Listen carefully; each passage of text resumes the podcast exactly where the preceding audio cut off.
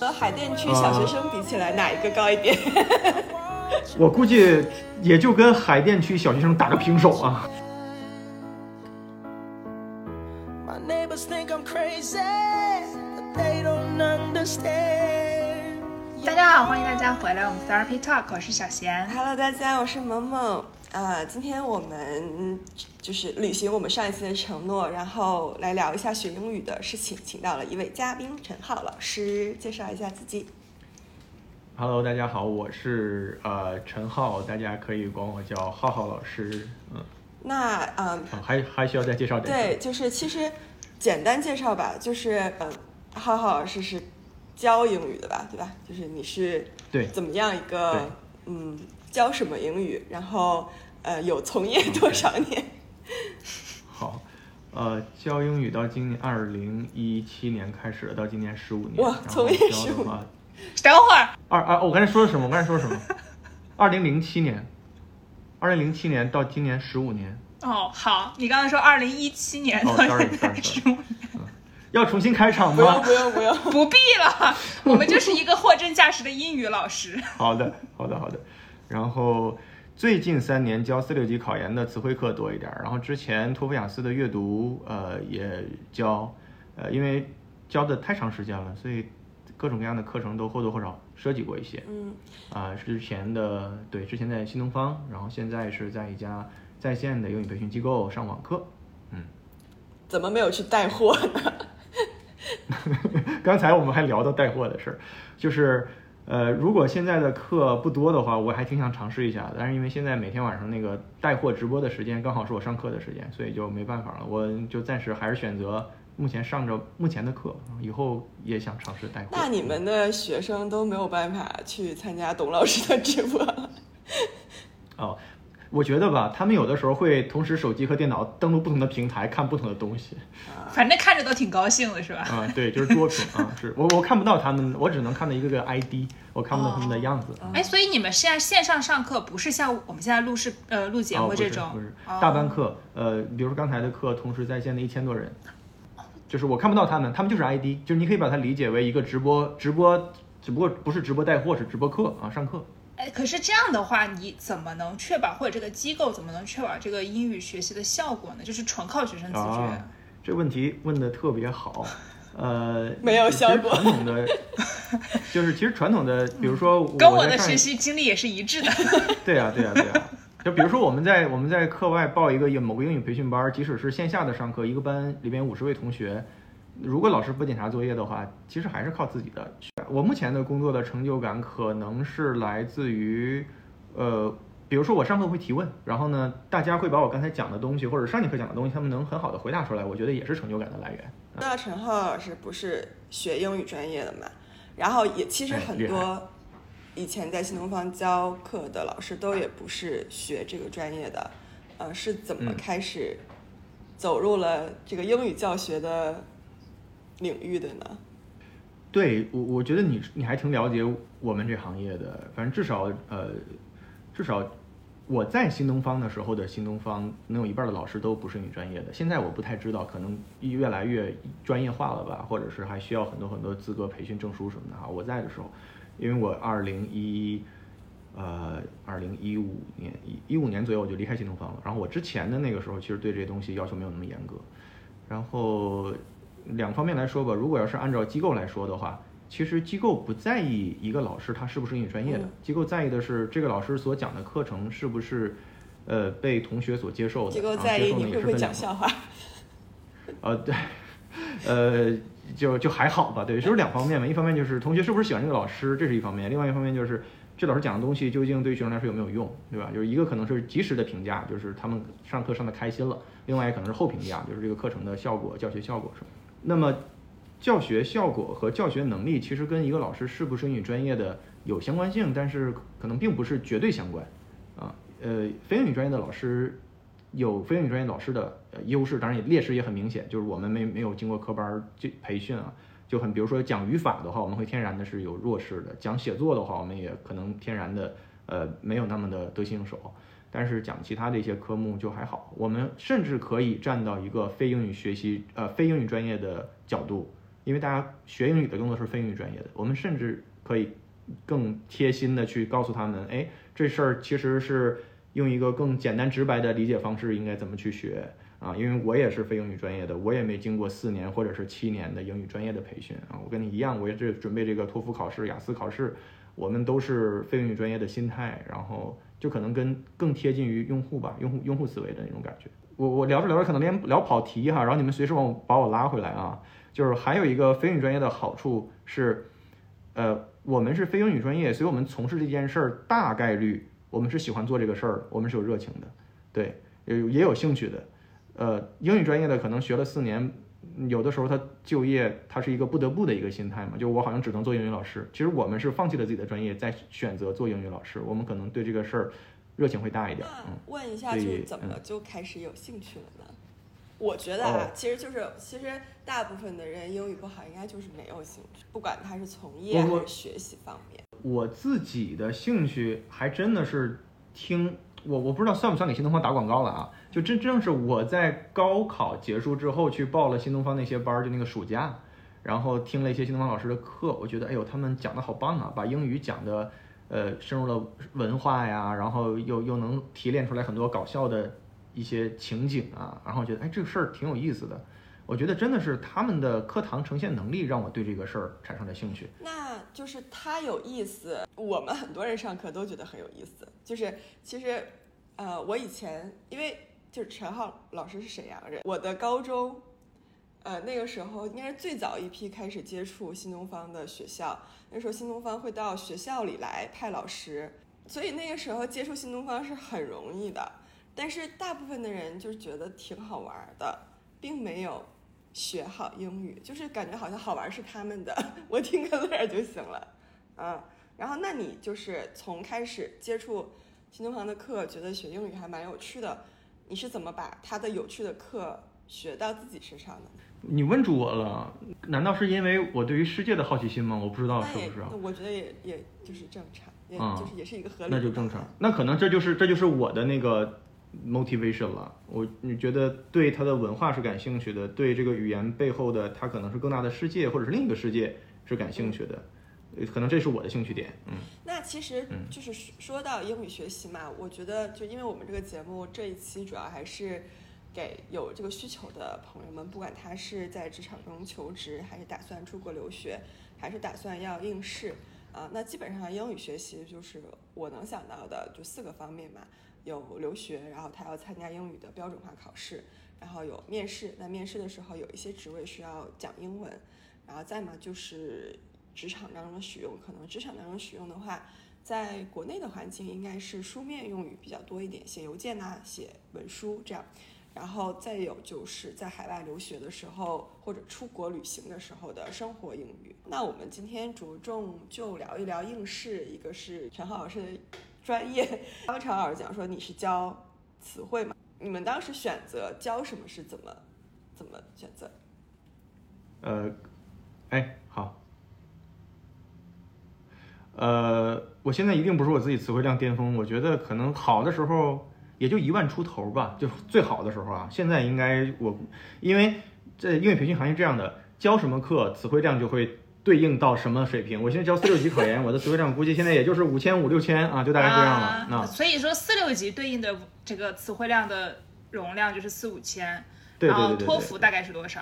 八千左右。八千左右。那一万的这个巅峰是为了考研吗？呃，你你你如果考美国的研 GRE 的话，差不多。要是要是国内的研的话，用不到那么多。国内研的话，大纲就五千五百词。然后不是如果要是说国内的研非常难考？对国内的研，虽然单词的级别没有那么高，跟 GRE 完全不在一个单词级别上，但是里边考的就是它出题出的点是出的是中国的一套出题的逻辑哦，它还跟 GRE 里边的逻辑还不是一套逻辑。对，就是难就难在呃理解清楚文章讲什么，然后理解题目究竟要考我什么，然后选出一个正确答案。其实嗯，国内考研的难点不在单词上。就单词只是其中的一个事儿，但不是最大的事儿。不像 GRE 的难点可能就在单词上，我把那些单词都背下来了，我就 OK 了啊。国国内考研不是，嗯，词汇量远远不在一个级别上，比比托福的词汇量都小，但是比托福绕着的弯儿绕的多多了。是那个怎么选择的那个科目。呃，老师们自己的兴趣，就比如说我就是喜欢教词汇，那在应应聘的时候就是说，哎，我想去应聘词汇，基本上是先基于老师自己的兴趣。然后呢，如果机构当中此刻缺哪个科目的老师，可能机构会呃 propose 一下，说，哎，那你能不能教某某科目？然后老师自己觉得 OK，那就可以去尝试背一背，然后去面，就再再去尝试就模课呀、打模课呀那样的，嗯，试讲什么的，大概是这样。那你为了教这门课，当时进入这个成为这门课老师的时候，你的词汇量大概是多少，才让你能够成为一个词汇课老师？和海淀区小学生比起来，哪一个高一点？我估计也就跟海淀区小学生打个平手啊，很高了，勉强打个平手。哎呦，勉强打个平手，真的那。你现在和顺义区的那个学学学生们说话是可以流畅对话我觉得，呃，顺义的中学生可以，高中生一般就比我厉害了。这是太卷。那就是呃，从应试考试的角度，比如说这个学生他要出国留学，他要去考 GRE 或者是呃托福的话，嗯，是什么比较重要？就是比如说新东方好了，它所提供的几个科目里面哪一个比较重要？嗯，或者哪一个如果是成绩比较应试类考试低呢？就是大家的平均分来讲，口语哦吧？应该是中国学生是不是口语？呃，我们一个一个说吧。比如说，如果低从 对，就首先最重要的肯定是肯定是单词嘛，因为不背单词，肯定这个东西没法弄啊。然后接下来，如果要说托福考试的话，那听说读写四项，呃，比较低的，呃，是首先说最高的吧，最高肯定是阅读。一般阅读的话，很多同学都能直接拿满分啊，就好一些的，就是基本上基础好的。然后之后听力也会差不多，在托福的听力当中啊，托福的听力还差不多。再接下来口语，呃，一般和写作就是输出类的门类的，一般会相对来说低点儿。对，这个是呃托福，但是托福的低呢，它也没有那么明显的，就是明显差比呃阅读和听力差好多。但如果要是考雅思的话，雅思的那个呃写作和口语当中的写作是真的会低很多。如果要考雅，因为我不知道你们两个原来那个考不考雅思。我没考也是也是跟也是跟那个就是判卷的标准和一些甚至是一些商业的因素有关。有判卷的标准，雅思的写作，呃，我至今也没有达到非常好的分数，所以我不知道它的金线在哪儿。呃，然后有很多学生，同一个学生，同样的水平，在短时期之内，在国内大陆考试和出国去考一个呃雅思，同一个人可能雅思一共是九分满嘛，呃，每一项单项九分满，很可能是在国内考，比如说六分，然后出国考可能是七分或者七点五分，写作这个单项，所以判卷的人的呃尺度也是不太一样的。那我想问一下，就是如果是生活、海外生活或者交流的话，呃，或者职场当中的日常使用，嗯哪一个嗯比较重要呢？词汇、语法、发音，呃，这个呃听力。如果是职，我觉得职场和生活又是完全不同的两个场景。我这事儿我们可以一起聊，因为你你你现在就在对吧？这个一个一个场景当中，呃，我个人的理解是，日常的英语可以完全不用顾忌这单词怎么拼，可以完全不用顾忌语法是不是百分之百正确，可以完全不用顾忌我能不能写出来一篇优美的文章，因为日常的只要是交流就，呃，可以完全不用顾忌，或者说不用那么顾忌发音，因为对方只要能听懂发音，就是能够 acceptable 就 OK 了。对，因为不是考试嘛，这就是这就是现实。然后职场我觉得不一样，因为职场是需要写的，你完全得得落到落到你的那个，比如说纸上，或者落到一篇文章、一篇 email 上面，然后发出去的。所以生活当中的英语和职场的英语又是两件事儿。呃，我觉得是完全不同的两件事儿。然后职场里边，那又又涉及到职场的环境会特别用到的一些词，比如说互联网有互联网的黑话，法律有法律的黑话，生活当中没有这些黑话，这些 terminal 呃 term terminology 都没有，对，就完全不一样的事儿。呃，我我我自己在生活英语上，我觉得我可以 survive 在美国，但是我在美国的职场我不一定能 survive 下来，因为我没有在美国的职场长时间打工过，所以我真的可能会觉得那是一套新的语言体系啊，对于我来说。呃，从就是我们我们现在就只针对对，假如说这个人他是要进入到一个国内的外企工作这样一个环境，啊，呃，需要嗯使用到一些英语。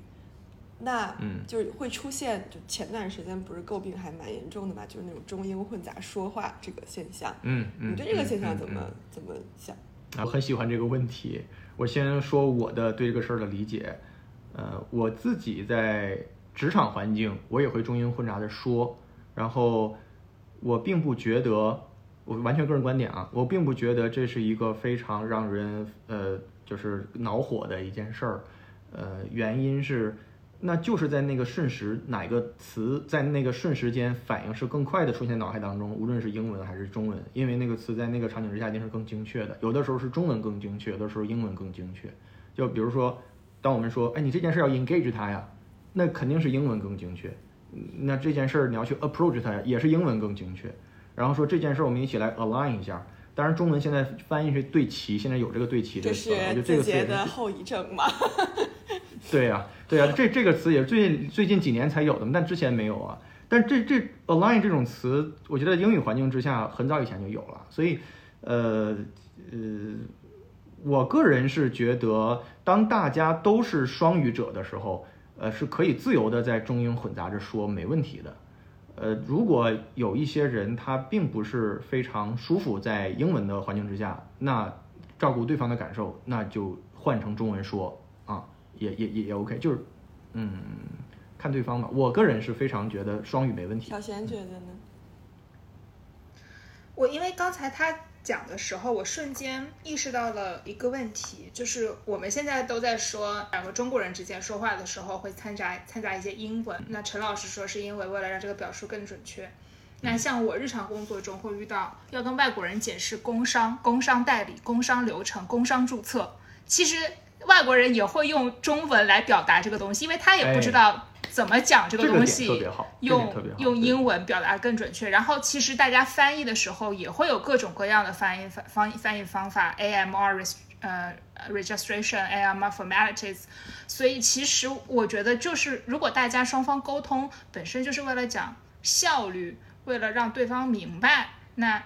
该用中文用中文，该用英文用英文就 OK。但是你正式的文件里面，大家肯定是要做到一个统一。那我们以新华社是吧发布的中英对照为准，嗯，但日常交流中，我也觉得还好。另外一个层面上来说，我不知道这是不是因为今天在这里讨论的，以及我们日常接触的的人，就像陈老师说的是双语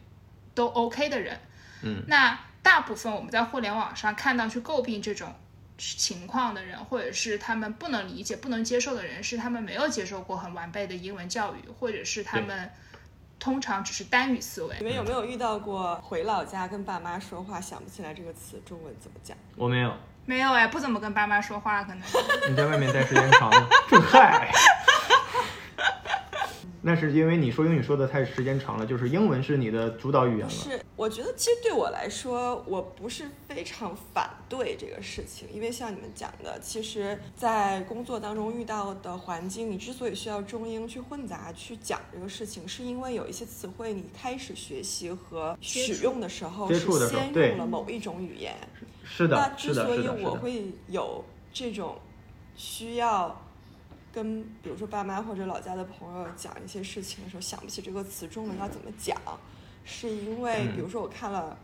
外媒的新闻，我想跟爸妈聊，嗯，然后或者是啊。就这这些一些情况，但是呢，我不是非常喜欢这个现象。这现象非常简单，就是因为我说了你别生气，就是因为语文不好。对，我说，对，我为什么说我不喜欢呢？就是因为我现在英语不咋地，语文也不好，所以就是，呃，我觉得就大家有这个习惯是现实造成的，但不代表它就可以被推崇或允许。我觉得在可以努力的范围里面，还是应该尽量的去逼自己去学习。说，我看完这个外媒的新闻，当我想要跟一个中国语境的环境表达这个事情的时候，我应该先在脑子里面想好它中文怎么讲，再去张嘴。就至少应该努力做到这一点吧。就如果你真的讲到那儿了，实在没办法了，那你讲就讲了。可是就像你出国之前，刚刚开始跟就是 native speaker 去对话的时候，你也会有这种心理准备或者过脑子的事儿。怎么就到这个事儿上，你完全不需要训练了呢？就我觉得它就是需要训练。中文英文就是中文，英文就是英文。你虽然找不到合适的表达，不是因为那儿没有，是因为你没去找嘛，也没有努力嘛。那怎么就是外交场合的中英互译就能做到这一点呢？我觉得没有问题，就大家偷懒嘛，其实。就是这个，其实让我想到了一个非常特殊的语种，叫做粤语。就是香港人他说的粤语吧，其实他的官方你去听，就是那些呃香港政府官员，他如果发表讲话的时候，他也是字正腔圆的粤语。但是其实你看他日常的时候说话，so Mary 啊，就是这种。然后还有什么？是文化殖民的原因，就是一个文化交融。对，其实就是以前的时候，我觉得是我刚开始学英文的时候，我会觉得 OK，那我会一点英文的词汇，我中英混杂去流利的讲，其实没有问题。但是我现在在海外生活的久了，我会格外注意这个事情。就是我觉得，因为你讲中文的机会太少了吧，所以我更讨厌在中国人在中国的中国人还要这么讲，就是你明明有这个环境和条件，好好讲中文。然后非要把自己对，其实就是我，我完全也懂萌萌说的那种情况，就是有些东西，如果你天天看中文的报纸，他说跟你天天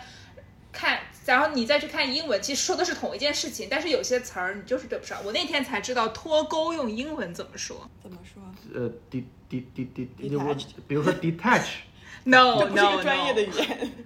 不是个书面用语。我那天看到这个词的时候，我都惊呆了，我都不知道，我一时竟不知道它是正确的还是中国人发明的。所以脱钩是什么呢？所以是什么？decoupling，经常看一些外刊，确实是跟你读到的中文完全 match 不上，就是你确实得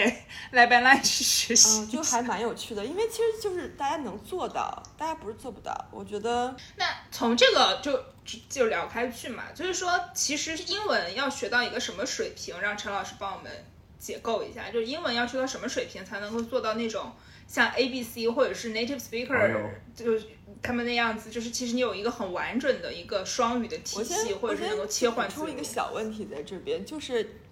陈浩老师说自己可以在海外 survive，觉得是自己达到了什么标准？觉得可以 survive？没有，我就 就而且我们明明确一下，你是在哪个 area 可以 survive？就是 literally literally speaking，就仅仅是能够活下来而已，活得不好。你是在纽约能活下来，还是在呃达拉斯能活下来？可能也不太一样。对，不是我我这样，我我我我局限一下，我我我我能在那儿。在有钱，我能买买到吃的，可能就是我 survive 的这个。我我没说在那儿，比如说职场，然后我要这个。但是你有在那儿跟当地人有交流，对吗？就是或者是对去海关，呃，这些都是 OK 的。哎，但其实你这个标准太低了，我爸妈也可以。哦，那你我就是你爸妈的那个水平，就是首先是一个这样，我的水平，我的英文水平可能不是你们想的那么高。虽然美其名曰英语老师，但我也就会我教的那些东西。呃，就就对，因为我就教一块东西，我就把那块东西，我我把它呈现出来，很好的呈现出来，让学生学会了就完事儿了。我我并不是一个，我觉得我在现实的生活当中的那这个非常的，呃，对我我我并不是我觉得就是像我们我们俩属于怎么讲呢？呃，有有这个有这个环境和和机会。在海外生活，我觉得这个英语你再怎么着，你在一个嗯本土的环境里面，还是要就是占便宜，或者是它是一个嗯比较优优厚的一个学习环境吧。这个语言这个东西就是这个样子。但是我好奇的是，因为其实陈浩老师只是出国玩儿，或者就没有在海外留学或者是工作的经历，所以那对你想要达到一个可以。交流或者是对自己在那边生活有信心的程度是，嗯，是怎么样达到的？其实我好奇的是这个东西，是不是只有出国或者只有泡在英文的环境里面才能学好英语？我特别想把这个问题问问你，原因是其实你完全是目前就是一点点让自己从在中国的环境下生活，然后。慢慢去适应了在海外环境下生活。其实我跟你完全不一样，我没有系统的在海外留学的经历，我就真的是像你说的，只有出去玩的经历。那么，仅仅出去玩的那种英语，对我来说，我真的就把那种英语理解为 survival English，就我真的我能再点点东西，我知道热狗，我我我要那那块热狗，我我我给他钱，他给我东西，我真的能活下来。对，呃，可能我们两个对于 survival 的定义不呃一，样。特别有意思的的是，就是之前我不知道你有没有看过那个短视频平台上有这么一一两个博主，嗯他们俩生活在加拿大，然后他们俩就调侃，就是你所学的英语和你在海外生活用的哎英语的区别。啊，就是你以为你会很多词汇，然后你会有长句表达，因为这是需要啊你在考试当中去准备的东西。但是啊你到了海外，基本上前一个月都是 the 嗯 start、哦这样生活的，对吧？是的，是的，是的。啊，我我我我我我第一次在美国，我进了一家披萨店，然后我突然发现一块儿披萨，一条披萨那个条儿，我是想不起来那个单词的，直到他们前面那个人点 slice，我才知道哦，这个单词居然是这个意思。我就肯定就是 this 和 that 了。就即使我在那个时候我在新东方已经教了好多年课了，就是因为我没有海外留学的背景，那个 slice 对我来说，它永远就是在书本上的那个那个词，它永远不是在生活当中那个 slice 那个那一片儿披萨的那个词。对，所以其实就是你平常学的时候不太会用到一些生活中的东西。嗯那所以就是因为现在也疫情嘛，呃，很多人可能你像我们那个时候有机会出国交换，或者是嗯呃做一些其他的海外的交流。现在的学生可能在大学期间，如果他现在是大三，准备开始找实习、找工作，那可能前面就是都是在疫情期间，那没有什么机会出国的话，他应该怎么样利用国内的资源去学？因为其实我为什么说我们是偷懒呢？呃，属于就是你被环境逼着走，然后也就生存下来了，但是没有主动的进入英语学习的过程，甚至没有主动的提高自己，所以，嗯呃，所以我们这边就想聊一下，说如果你是在国内的环境，或者说不为自己找理由，或者不为自己找借口，主动学习，什么样的渠道嗯比较推荐？或者有没有什么真的可以让大家能至少至少你能感觉自己舒服，说我先走出去，到了之后 this that 也可以 这种程度。呃，渠道我还就是我不知道是陈老师能不能播还是 算一个，哦不不不不是不是不是不是渠道什么的，哎我我我之前有，嗯我其实很好奇，我不知道陈老师你你这个成功经验里面有没有看美剧这一项？对我刚才其实想说看美剧，就是那就是生活嘛，就是就是 Friends 嘛，那不就是生活嘛，就是就是这个东西。真真的很多人跟我说过，他看了十遍 Friends，然后就可以信手拈来，是可以的就是哦，看来这有成功的经验者。是可以的，而且而且就是当。嗯，我觉得啊，就是即便是生活在海外的华人学英语，我也觉得这是一个很好的渠道。就是不要看美，我看不上。就不要看一个美剧接着一个美剧，你就可一个看，嗯嗯嗯嗯嗯，就把它给我背下来完全同意，完全同意，完 OK，全同意，嗯都可以非常好，而且非常的 local，是的，它有非常多的的俚语，啊，有非常多的现实当中会使用的英语的部分，然后里面还有很多笑话，就是对呃梗嘛，幽默，嗯对，完全同意。然后刚才你提的那个问题，呃，就是怎么在国内的提前做好准备啥的啊？我是一个特别实用主义者，我不知道这个观点适不适合播出来。就我觉得去之前也不需要系统的做什么东西啊，就是生活推着你走啊，该到什么时候就做什么事儿就完了呀。在这儿，在这儿，在国内，比如说我现在在中国，我要为我在美国的生存做准备，效率是极低的。我可能花了一百个小时，我同样的事儿，我在美国我可能花十个小时就能解决我在中国花一百个小时的事儿，那我干嘛要在中国做的？我不是在中国做这个事儿啊，我在中国做的就是我备考，考完之后我就在那边儿我去，就是在生活当中，生活推着我，逼着我必须得把这个东西知道。那我我我肯定不在中国学啊。那备考嗯有什么好的途径吗？或者说必须要经历的几个阶段？备考的话，呃呃，肯定，我觉得最好还是去报个班儿什么的啊。我们就在这儿不推荐任何的，就是不针对任何特定的机构去推荐，呃，因为有老师去领着你，呃，对于一个对一个考试没有任何感知的学生或者是备考者来说，就一个人先领着你把这个考试怎么回事儿知道了，然后其实每个考试都有一定对应的规律，呃、一定有它的技巧，或多或少。有一些考试它有一定的规律，也是或多或少。那赶紧把这些规律先掌握了，先知道，然后跟这个曾经考过的一些大神啊交流交流，成功的高分的那些备考者交流交流，然后就符找一个符合自己的一个备考的方法，然后去做，肯定不是闭门造车啊，嗯、一定得是多交流。然后比如说找个什么学习小组一起组队啊，互相互相这这个激励着一下，嗯，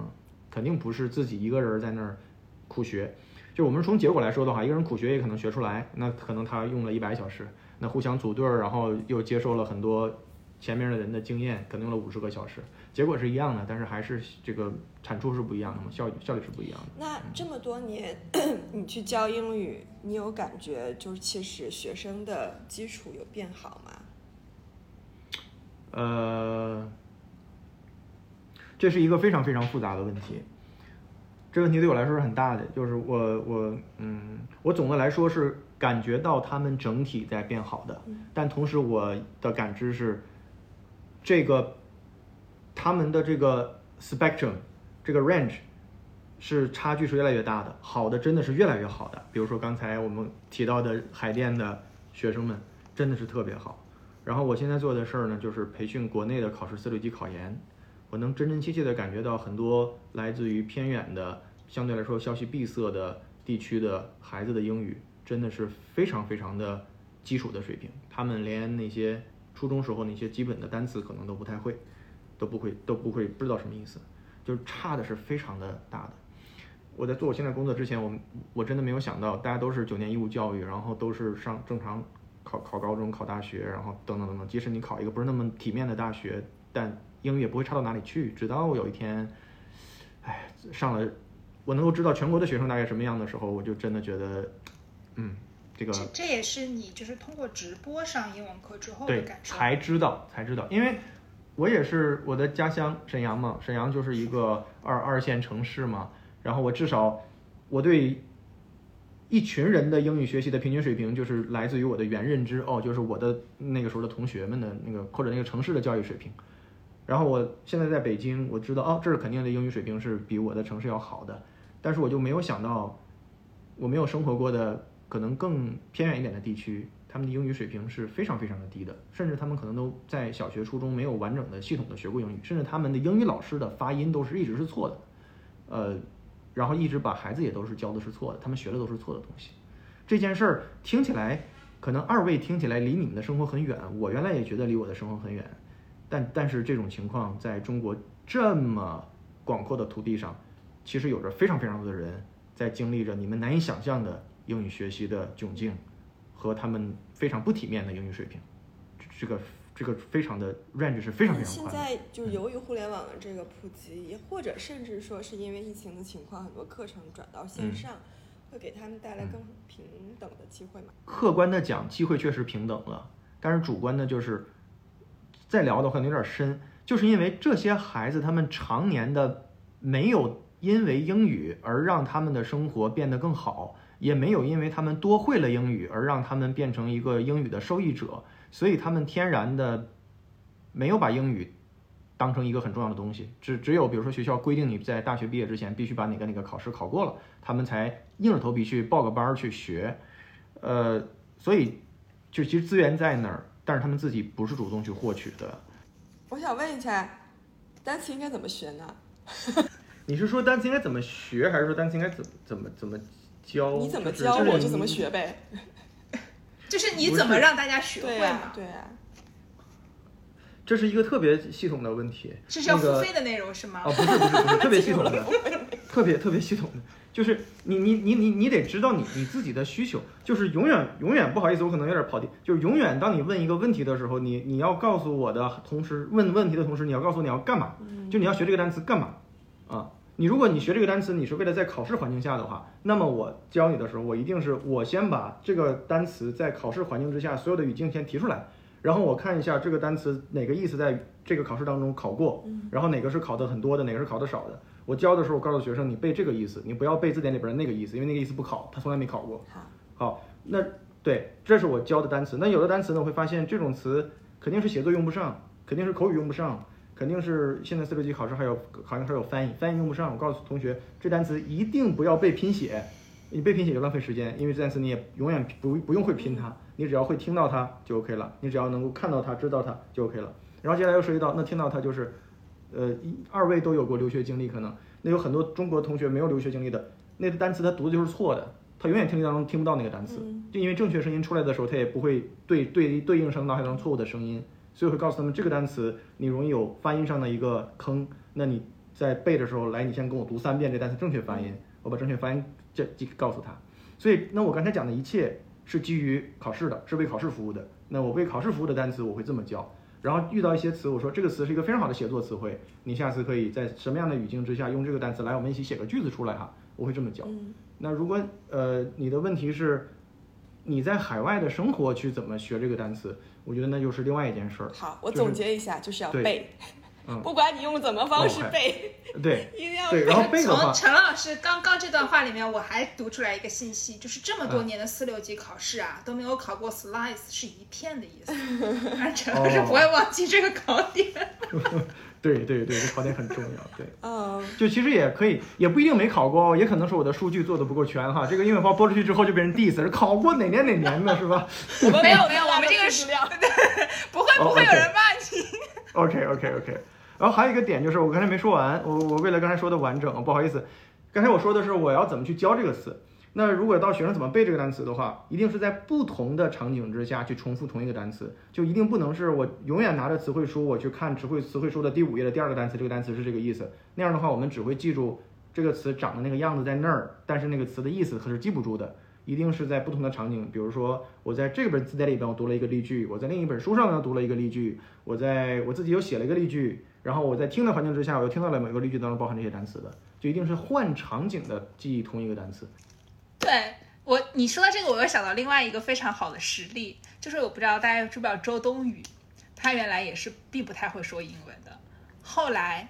她应该也是为了就是走向国际，参加各种红毯节什么什么的，那英文现在说的非常好，你们可以去听听他全英文的那个采访。周冬雨现在的英文就是非常地道且流利，就是我觉得人啊学东西还是要有功利心，要么就是满足自己的好奇心，要么就是让自己活下去赚大钱，不然的话，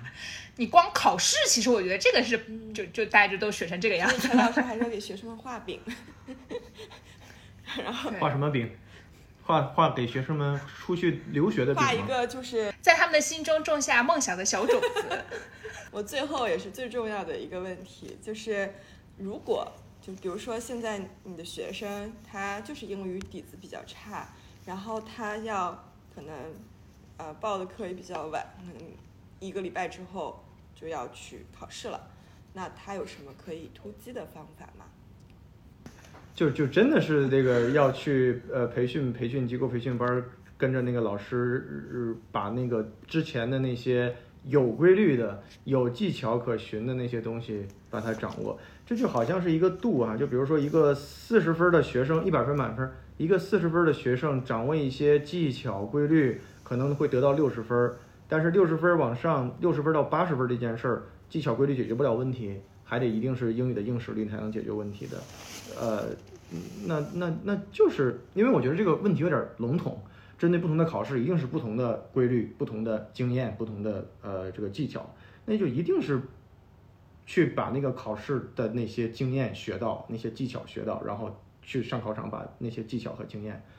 嗯，模板句也好，模板段落也好，呃，口语的模板的这个小小小段子也好，然后阅读阅读的时候什么地方容易设题，然后题目。呃，转折关系当中，后面是重要的，就是这些规律先掌握了，再去再去上考场。那如果这就是有一个学生，他可能英语还可以，书写啊什么都 OK，嗯呃，那他一个礼拜之后要去面试一个英语环境的职位，或者他要去出国，呃，嗯。有一个真实的英语表达的需求，那这一个礼拜嗯。他，但是他可能听力口语差一点，嗯，那他要嗯。做点什么？那我能想到的，呃，借助 App 去找在线的一对一的那种外教，然后每天去跟他尽可能的去聊天儿，然后去付费那么聊天儿，呃，把自己尽尽快的适应跟 native 的交流的这个场景，比如说每天买三个小时的跟外教一对一聊天的这个课，每天聊三个小时，每天聊三个小时，这一个礼拜每天都是这样子。那个大概就会慢慢形成一种一个一个小的一种习惯，那再去一个英文的环境去面试的时候，就会好很多。嗯，呃，你有没有比如说休了个长假，或者呃好久没有使用英语，然后需要开始使用英语，然后让自己回到一个比较好的状态的时候，比如说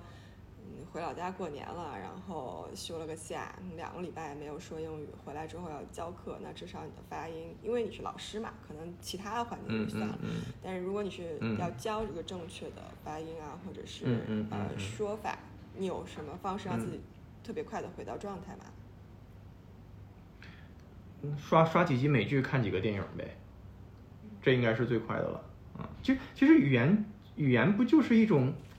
感觉嘛，就是嗯，就好像是骑自行车、游泳，长时间不骑或者是不游，可能有点生疏，骑上可能前两下有点晃，然后再后来就好了，就一样的嘛。就是让自己赶紧回到那个环境里边待一会儿，让自己的那个身体去熟悉那个环境，呃，自己做一个演练，那就会好很多。嗯就是我个人的方式是，也跟你说的差不多吧，就是泡脑子。但是泡脑子这个事情呢，就是不用压力那么大。我是比如说我第二天有面试，是全英的面试，我不会去，就可能你 review 完自己的简历呀、这些东西之后，我不会去说我要看某些功利的东西，或者甚至不是说跟我职业有关的内容。就看 YouTube 什么都可以，就是你想看什么你就看什么，但是就你从今天此刻开始，到你嗯去到这个场合叫讲英文中间，尽量让你的听力内容都是英文，啊、就是还蛮有效的。然后另外就是，其实呃，如果你想让自己的发音比较好听的话，其实它是一个肌肉记忆的问题，因为英文的发音和中文的发音的位置是不同的。所以，如果一直在讲中文的内容转换到英文的时候，其实，呃，你会发现你的肌肉有，就是你本来讲英文的部分的肌肉在松弛，然后你的舌头呀、你的口腔呀、你的发发音的位置啊都找不太到，所以可能就是让这个肌肉，你如果不能练习它，那是让它放松放松，就是，呃，做一些，就所以其实我我觉得有的时候也挺有意思，就是那些。嗯，你会发现讲英文好的，唱歌都很好听。就其实它是都是一样的音感的东西。嗯，哦，就总结一下，我听明白了，就是如果你是为了国内应试的话呢，你就得报班儿，然后学技巧，了解出题的思路，是吧？背一些模板。你要是为了出国用呢，就尽早开始刷美剧啊，同一部美剧刷十遍，然后或者是你短期内想有一个那那个成效的话呢，就提前一两天开始把自己的脑子浸淫到一个英文的环境里去。哎，那说到这儿，就这样吧，我们一人推荐一部好看的美剧吧。如果大家想就是认愿意刷的话，因为我其实听到最多的都是 Friends，就是有的人跟我说看了十遍、十集，看了十季，看了十遍，我真的是佩服。然后你们有没有什么其他的就是大家可供大家选择的刷，就没事听一听，或者是系统的嗯反复看的那种比较好的美剧？我忽然发现没了，我我就只是我就只是推荐 Friends，因为我看美剧其实看的挺少的。那个 Friends Friends 是很好，还有一个叫 This Is Us，啊，啊、就是中文叫什么来着？中文叫。我们的一天。啊，我们我们这一天，嗯因为我觉得我就是 This Is Us 有点压力大，就是它每一集稍长，它是一个正经嗯美剧的长度。Friends 特别好在于它一集特别短二三十分钟，对，然后它的语嗯。句也很短，就是呃，它不会有那种长特别多长段的句子，所以对于听力来讲，以及你日常当中说的话，你除非做演讲或者正式的书面表达，不然你的句子就大概应该是有一个节奏就结束了，它它不会有 which which 特别多 下去啊。然后美国人讲 which 的时候，可能他认为这句话就结束了，但是他又想有点像嗯啊啊 a 这样子把 which 连在这里，然后继续讲下去，所以对他来说那个句子就结束了已经。嗯所以 Friends 买还蛮好的，而且它其实蛮适合作为背景音的。就如果你看过一遍，大概知道故事发展到什么程度，知道这几个人是谁，然后你就听他们说就行了。还有一个 Newsroom 也很好，就如果大家想看嗯。专业性的、评论性的、有 Jennifer 背景的，嗯，我非常推荐 Newsroom，就是而且尤其是 Newsroom 第一季的第一集开头那一段关于驳斥为什么美国不是世界上最好的国家那一段，我真的时不时的会找出来听。然后我觉得那个是如果大家就是 Friends 是比较日常生活的话，我我其实还蛮推荐大家去用 Newsroom 练练习一下听力，它里面的句子很长很快，而且内容非常的多。对，内容非就是它每一句话的信息量非常的大，然后。可以适，而且也可以适用于职场，因为他讲的毕竟是办公室里面的一些事情。但他语速有点嗯快，就是老师讲说不呃是特别 friendly。如果而且里面还掺杂一些音音。哎，这个就很好，就是这个就是我想说的，就是 Friends 有个好，不是那 Newsroom 有个好处，就是你可以听到不同的口音，至少是主流的口音。但是如果大家真的想在美国 survive 的话，需要学印度英语。啊，那应该推荐大家看 Big Bang 的。哦，我妈呀！就是，但是那个哎，Raj 的印度英语不是很标准，对，因为他是美国人，他是 native 的美国人学。的印度英语，就是你，哎呀，就是那个时候我们 NYU 有很多国际生嘛，然后因为印度人他英语是母语，这个很可怕，就是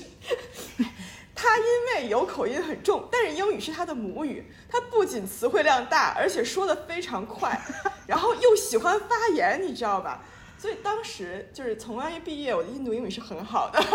后来退化了。嗯，语言嘛，就跟肢体一样，用进废退的，就是它跟你衔接使用的肌肉是一样的，你不用它，它就不好。所以如果要萎缩了。对对对，是这样子的。而且就是其实我我不知道你们是不是，就反正我说英文的人格和说中文的人格不是一个人格。啊，这是一个我想说的地方，就是呃，就陈老师，你从专业的角度来说，是不是英文的思维模式跟中文也不太一样？就是你想学好英文的话，是不是也要就是转除了学词汇、语法之外，你要学西方人那种逻辑表达的思维能力？对，他就是首先他一定有自己的逻辑展开的逻辑啊，就是 对，他是，然后这是这是你后面那个，前面那个你们俩同时提到的，在说不同语言的时候有不同的人格这个事儿，确实是这是科学，正常的。啊、我之前在呃面试的节目里面说到，就是如果大家去突击准备面试的英语，因为如果你在国内去面试，不管是外所还是外企，大部分时候不会全英文，大概会一半英文一半中文这样。那你讲中英文的时候，可能呃只是几个问题。对我来说，最我当时的观点是，嗯，最主要的是语法，就是因为如果你的语句顺序都是错乱的，对方很难去听懂你在说什么。这跟小贤刚才讲的逻辑思维是一样的，就是他必须要有，呃，这些内容在里面，他才能表达清楚。然后第二点可能就是词汇，那词汇的话，请大家使用正确的词，嗯。但是因为面试嘛，你无非就也跑不出简历的内容，最多问一下你兴趣爱好是啥之类的，介绍一下你的教育背景，所以这些词汇我相信就是还是可以准备一下。嗯，最后最后最后对我来说才是发音，就刚刚我们也讲到了不同地方的人他都有不同的口音，嗯，那发音本身对我来说，我觉得你说成啥样都没关系，Chinglish 也可以，Singlish 也可以啊，对吧？你 Aussie accent 都可以。但是，呃，词还是要说对，就是像刚才陈老师说的，嗯，你不要觉得自己好像在说一个词了，但它其实你念出来根本不是那个词，就这种词要读对，但词读对的情况下，你好不好听，流不流畅啊，是不是有美感啊？这个我们不在乎，就是等可以慢慢去提高，嗯，把如果你真的要突击，把这个东西放在后面一点就可以了。陈老师，你的是在哪个平台？然后大家有兴趣啊可以去收听。好的，我的播客呢叫英语约约约约呢是孔子约的那个约，像日子那个约。然后呢，可以在喜马拉雅、网易云音乐呃等音频的 app 当中去搜索“英语约约约”，就能够找到我的英语播客了。主要是讲一些呃全世界发生的事情，做双语的解读啊，就是外刊的双语解读，新闻的双语解读。好，推荐完毕。好，谢 with 谢 the